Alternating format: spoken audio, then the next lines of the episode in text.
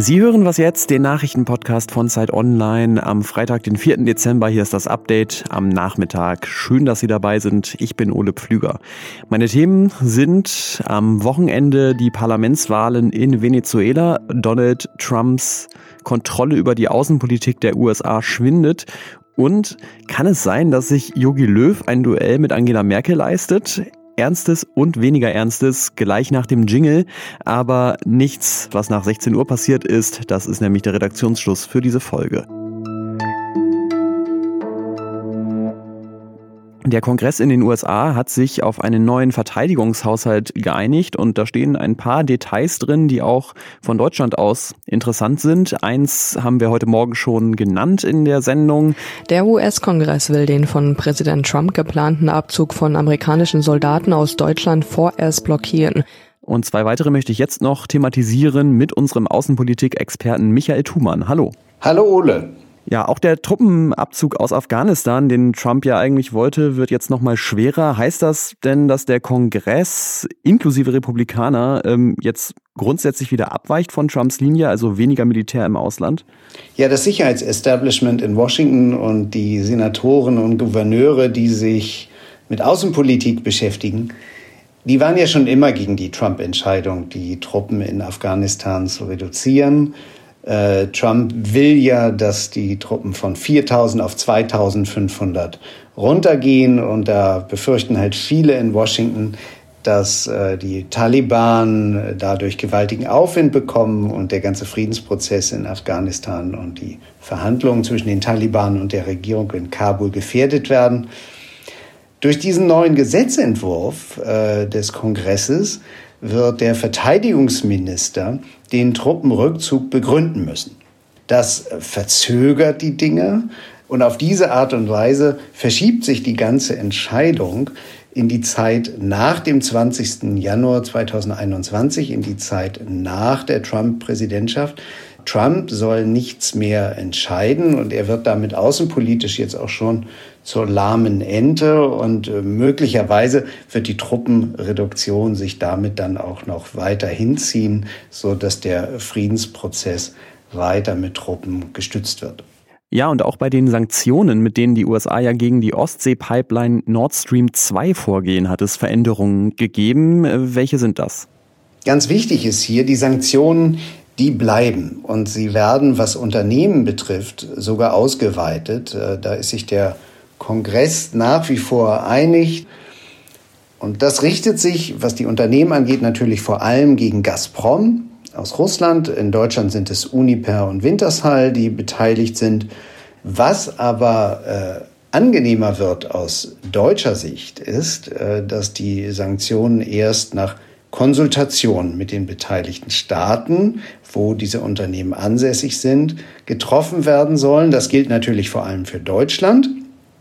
Und ein noch wichtiger Punkt ist und eine Neuerung, dass keine Behörden und staatliche Bürokratien getroffen werden sollen. Genau das hatte die Bundesregierung als besonders unfreundlichen Akt angesehen dass letztendlich sie selbst beziehungsweise äh, Bundes- oder auch Landesbehörden durch amerikanische Sanktionsgesetzgebung getroffen werden könnte. Und das ist vom Tisch. Also vielleicht freundlichere USA, aber trotzdem immer noch entschiedene USA. Danke dir, Michael Thumann. Sehr gerne.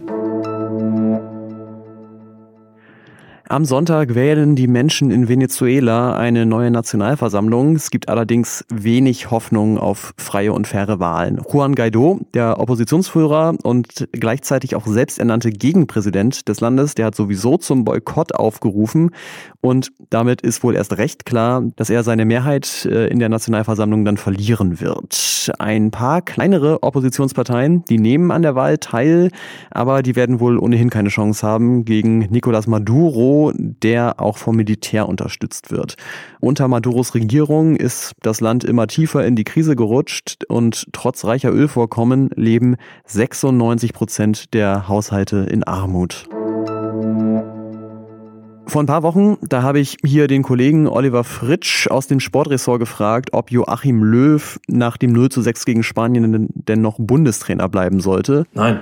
Und ich habe ihn auch gefragt, ob es nicht vielleicht auch an den Spielern liegen könnte und nicht am Trainer. Nein, der DFB sieht das aber anders. Löw fliegt nicht raus und er tritt auch gar nicht zurück. Und meine Theorie dazu ist ja, dass Löw einfach noch ein letztes Ziel hat. Er will länger im Amt bleiben als Angela Merkel.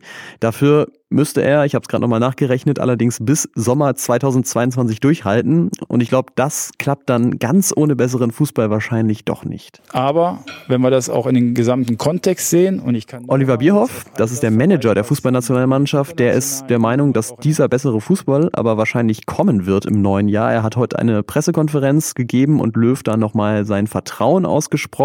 Seine Argumente sind, dass die Mannschaft eben noch Zeit brauche, dass es auch an äußeren Umständen lag dass es jetzt so schlecht lief und dass außerdem Löw ja die Ziele auf dem Papier in den letzten Jahren doch erreicht hat. Die EM-Qualifikation, die sportliche Entwicklung, wir haben die Nations League gehalten. Ja, deswegen soll Löw jetzt erstmal Trainer bleiben und muss dann darauf hoffen, dass die EM nächsten Sommer einfach gut läuft. Und ich bin davon überzeugt, dass wir diese Situation meistern werden und habe da volles Vertrauen auch in die Arbeit. Von Alternativlosigkeit hat er allerdings nicht gesprochen und auch über das möglicherweise sehr angespannte bis zerrüttete Verhältnis zwischen Joachim Löw und dem DFW-Präsidenten Fritz Keller wollte Bierhoff keine Details nennen, nur dass es ja wohl auch dazugehöre, dass man mal lauter diskutiert. Was noch? Und jetzt zum Abschluss noch eine kleine Geschichte aus Oberhausen. Da hat nämlich ein zehnjähriger Junge versucht, das Auto seiner Eltern umzuparken, weil er nämlich fand, dass das Auto nicht vernünftig in der Parklücke stand. Also hat er seinen Kindersitz auf den Fahrersitz gelegt, den Autoschlüssel genommen, Kupplung kommen lassen und ja, leider hat er dabei den ersten Gang mit dem Rückwärtsgang verwechselt und ist gegen das Auto vor ihm gefahren. Äh, von der Polizei heißt es, der Junge sei sichtlich geschockt gewesen. Aber sagen wir mal so, Autofahren muss er vielleicht noch lernen, aber wenn alle Erwachsenen die gleiche Parkdisziplin hätten wie dieser Zehnjährige, dann wird es vielleicht doch noch was mit freien Geh- und Radwegen. Jetzt wünsche ich Ihnen, dass Sie den Vorwärtsgang finden, denn der führt geradewegs ins Wochenende. Der Rückwärtsgang äh, auch, aber dann sind noch mal fünf Werktage dazwischen. Außerdem müssten Sie dann mit der alten Folge vom Zeit Online Politik Podcast das Politikteil vorlieb nehmen und das will ja auch keiner. Diese Woche geht's da um den Richtungsstreit innerhalb der AfD. Ich bin Ole Pflüger, bedanke mich bei Ihnen fürs Zuhören. Auch in dieser Was jetzt Woche wieder am Montagmorgen hören Sie uns erneut. Bis dann können Sie uns erreichen unter wasjetzt.zeit.de. Alles Gute und auf Wiederhören.